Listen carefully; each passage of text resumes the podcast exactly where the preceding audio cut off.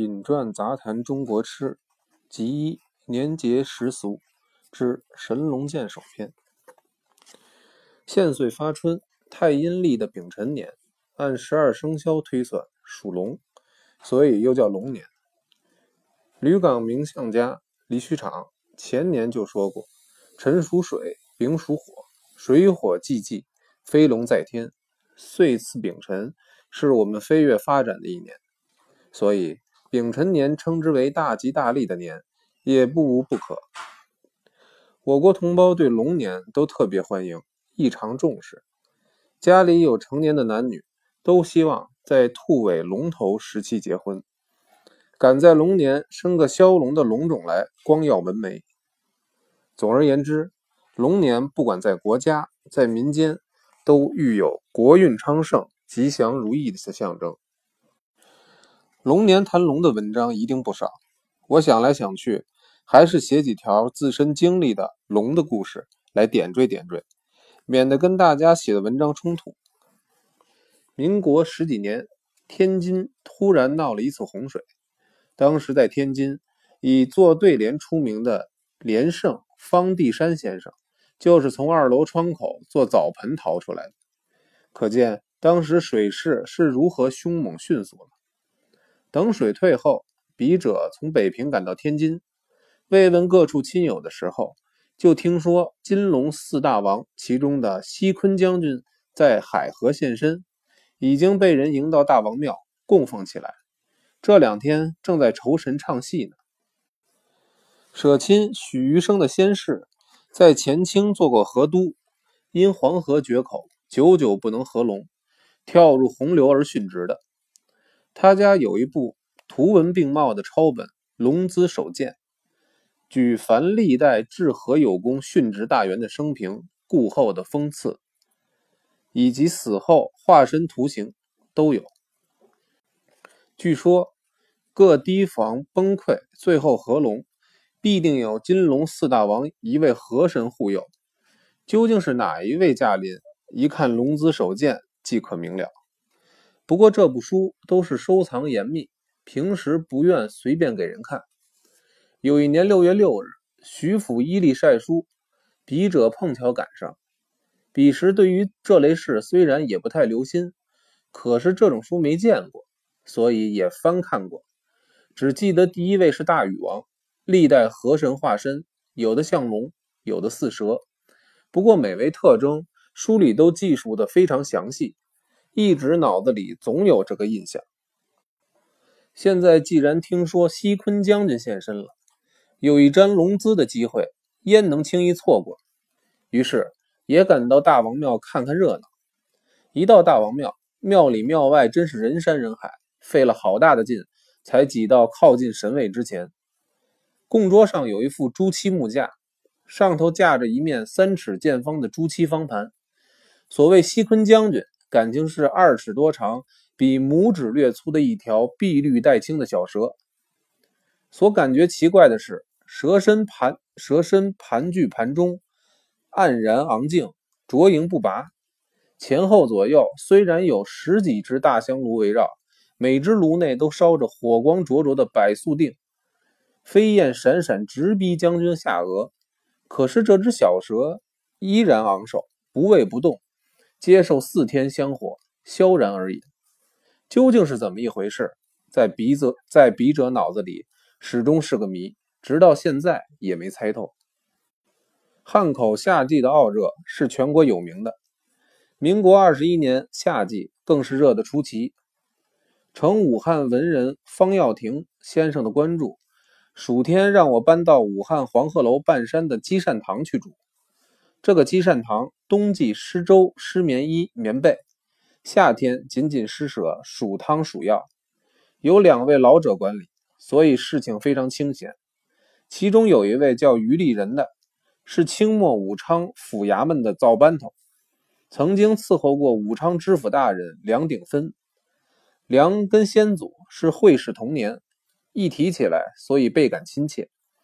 每到假日，于老就带我到武昌汉阳各名胜地方逛逛。有一天进到萋萋芳草的晴川阁，前面有一个砖砌的方亭，离着亭子20多丈远有一口井，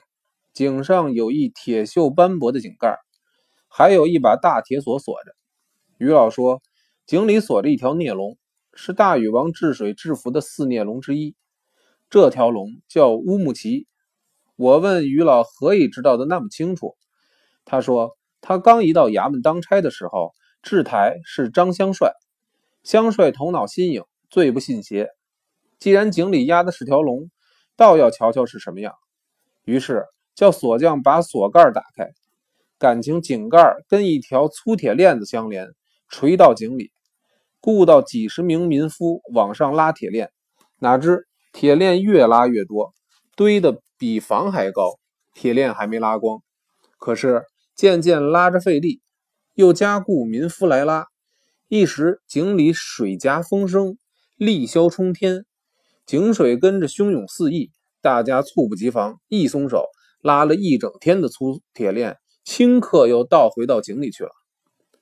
张香帅虽然不信怪力乱神，到了此刻也只有焚香祝告一番，仍然枷锁加封。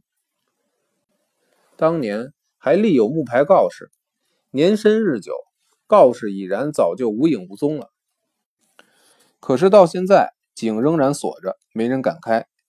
这桩事是于老亲眼所见，所以说的历历如绘。后来笔者曾经跟当时武汉绥靖主任何雪公提起过，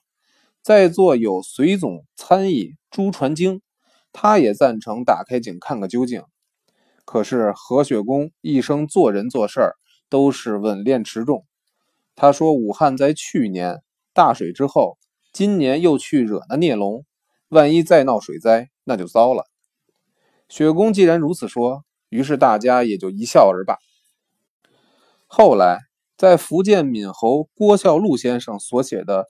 《洞陵小志》里，他把晴川阁的孽龙乌木齐说的跟于老所见完全一样。他说安徽4州也被大禹王压有一条孽龙，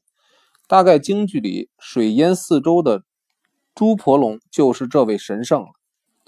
郭说孽龙一共4条，其他2条龙的来龙去脉也说得很清楚，可惜此书没在手里，一时也想不起来了。抗战之前，舍监跟几位好友在江苏李下河、兴化、泰县、东台一带运销食盐。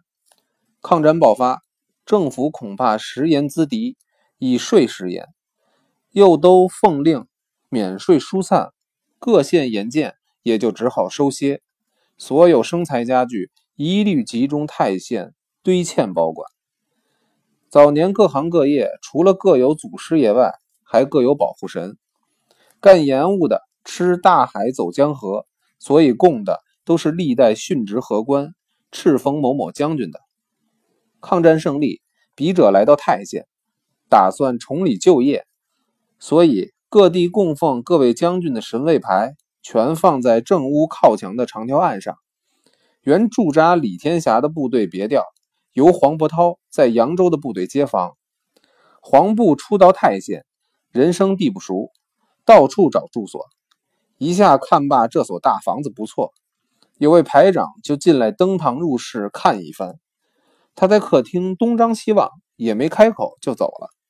后来黄伯韬自己进驻泰县光孝寺，他是天津老乡，笔者请他吃澳鱼贴饽饽，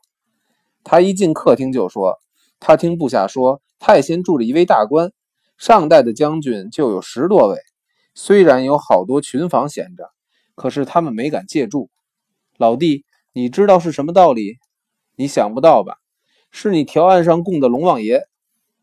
这个将军那个将军把一帮愣头青给唬住吓跑的。至此我才知道，我是获得4海龙王的庇佑，才免生若干嫌弃，省了很多唇舌的。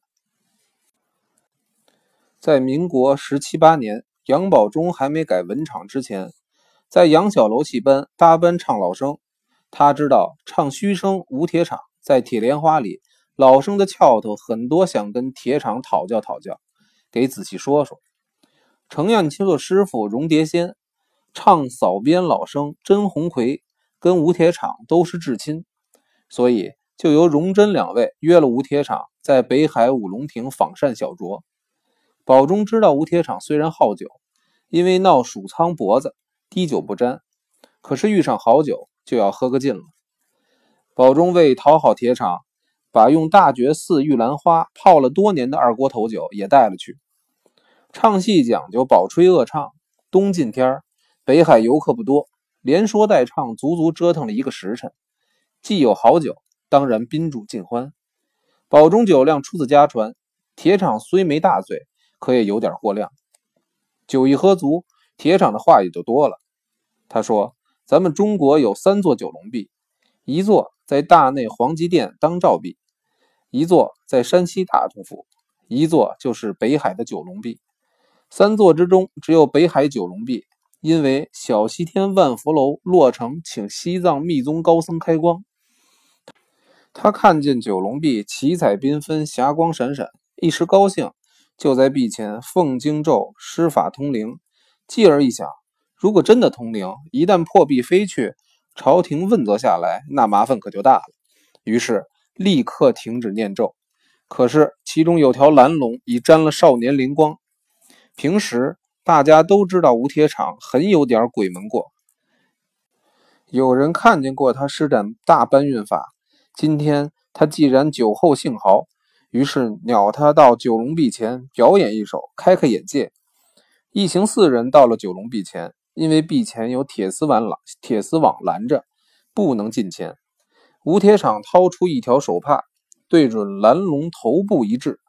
手帕立刻吸在壁上，没有1分钟，手帕掉下来。再看蓝龙虚脚眼睛都在动弹。杨真2人认为自己也许酒后眼花，可是荣蝶仙滴酒不长，明明白白也见龙头部分虚脚抖动，栩栩如生。大约有3分钟时间才归静止。